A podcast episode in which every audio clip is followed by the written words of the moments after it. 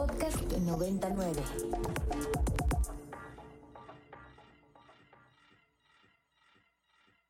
Este sistema de muerte ha asesinado a cinco mujeres trans en los primeros 14 días de 2024.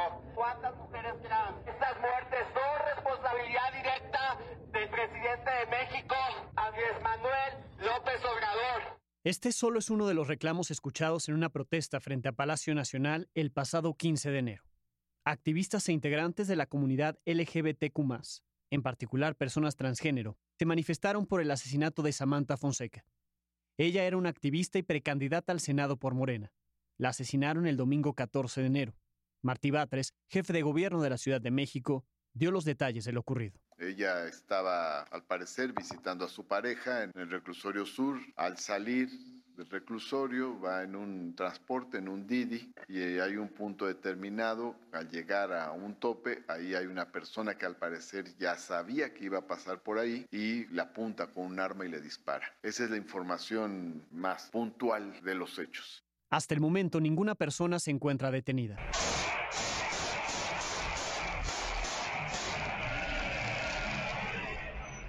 El asesinato de Samantha se sumó al de otra política trans, Miriam Noemí Ríos, comisionada de Movimiento Ciudadano en Jacona. Fungía como coordinadora local de la comunidad LGBTQ.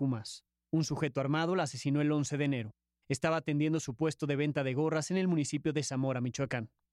De acuerdo a la Fiscalía Estatal, lo que motivó el crimen fue que se negó a pagar una extorsión. Tampoco han habido detenidos. Con los asesinatos de Samantha y Miriam, suman al menos cinco mujeres transgénero asesinadas en México en lo que va del 2024, año que comenzó con violencia verbal del presidente Andrés Manuel López Obrador. Porque le di un beso a un señor vestido de mujer.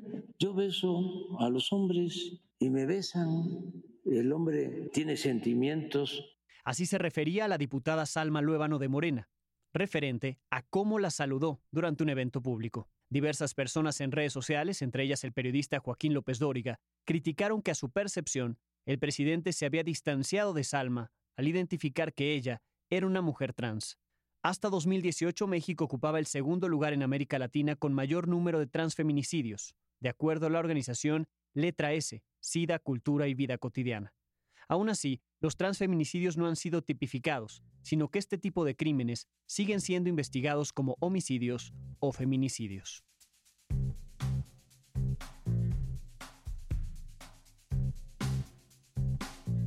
Bienvenidos a Data y Cuenta, soy Alejandro Domínguez y como cada semana, hoy tenemos una nueva explicación de lo que es noticia. Me acompañan los estudiantes de Storytelling, Reportaje y Microperiodismo de la Universidad Iberoamericana, Ana Laura Citalán, Daniela Rivero Borrell y Constanza Munguía, que entrevistaron a Rocío Suárez y a Julieta Becerril. Bienvenidas las tres. Hola Alex, gracias por invitarnos.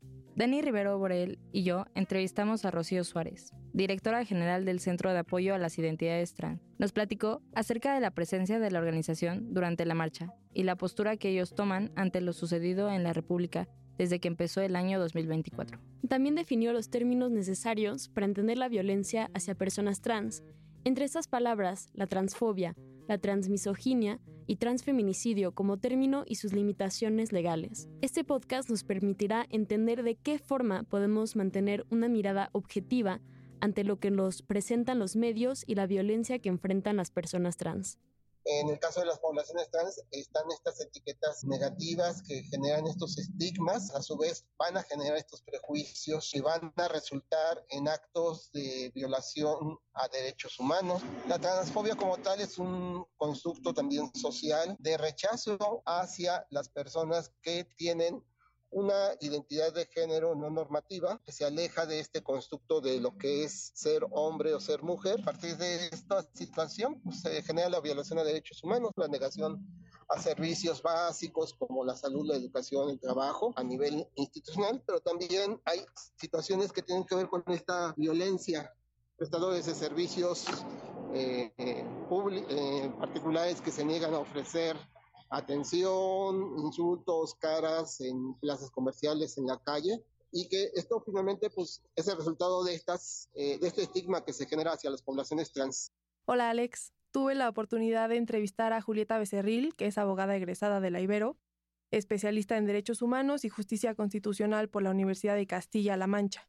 Trabajó en la tercera visitaduría general de la Comisión de Derechos Humanos del Distrito Federal y en la Secretaría de Seguridad Pública del Distrito Federal. Mi respuesta sería que eh, el tipo penal está redactado en general como para mujer, ¿no?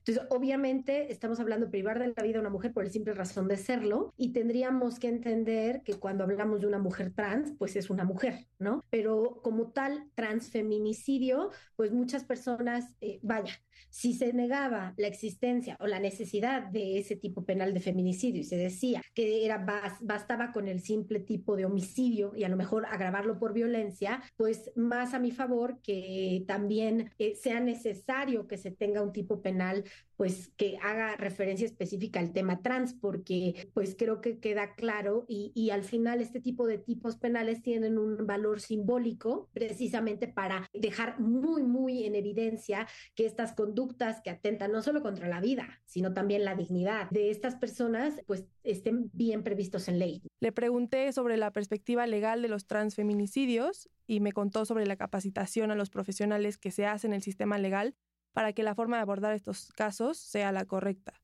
el tema de la magistrada y justo pues digamos que tendríamos que estar viendo que esta comunidad, este grupo pues es uno de los que entendemos como en situación de vulnerabilidad y que por ende si está creciendo la incidencia pues sí sería muy importante eh, tener un tipo penal que, que pueda ir directo a la problemática.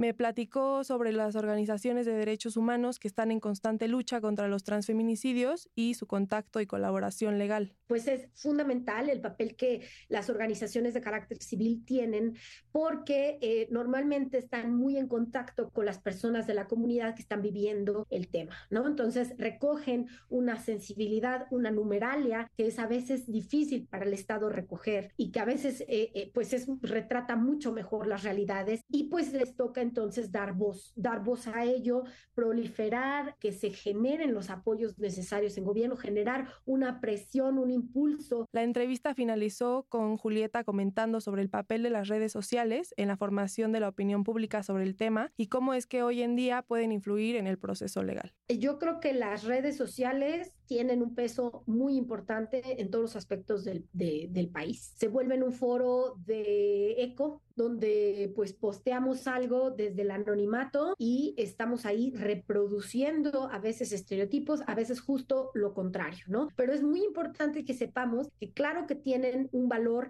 en la, en la agenda pública, en la arena, ¿no? Entonces, vale la pena que si estamos trabajando por alguna causa en particular, en este caso, el tema de la visibilidad eh, de las personas trans que son asesinadas por cuestiones de género, pues es importante que se suban a, a redes sociales a hacer un hashtag, a hacer ruido, porque de nuevo eso ayuda a que los temas sean visibilizados por los medios de comunicación, por justo estas organizaciones que pueden dar apoyos y pues por supuesto por nuestros representantes ante las, los distintos organismos legislativos para que lo el tema y pueda llegar a ser una realidad legislativa en nuestro país. Entonces creo que tienen un rol fundamental y también justo para discriminar y perpetuar ese odio que vemos materializado en ese tipo de crímenes tan atroces. Entonces hay que tener mucho cuidado y pues sumarnos como una voz positiva, una voz de acción positiva a, a las redes para pues transformar nuestro México para aquello que queremos que sea en beneficio de todas las personas.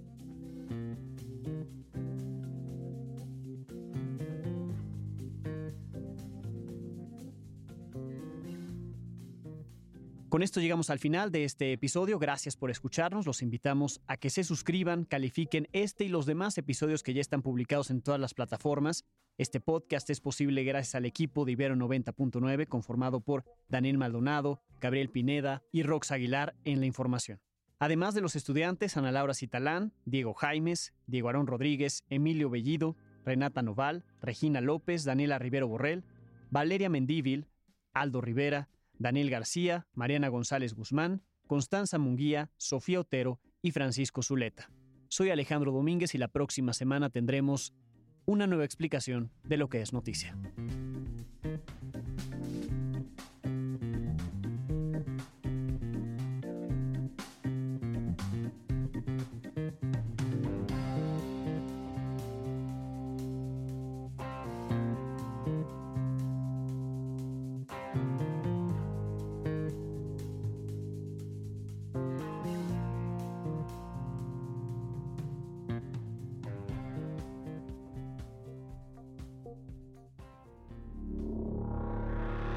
Contenidos como este, descarga nuestra aplicación disponible para Android y iOS o visita ibero909.fm.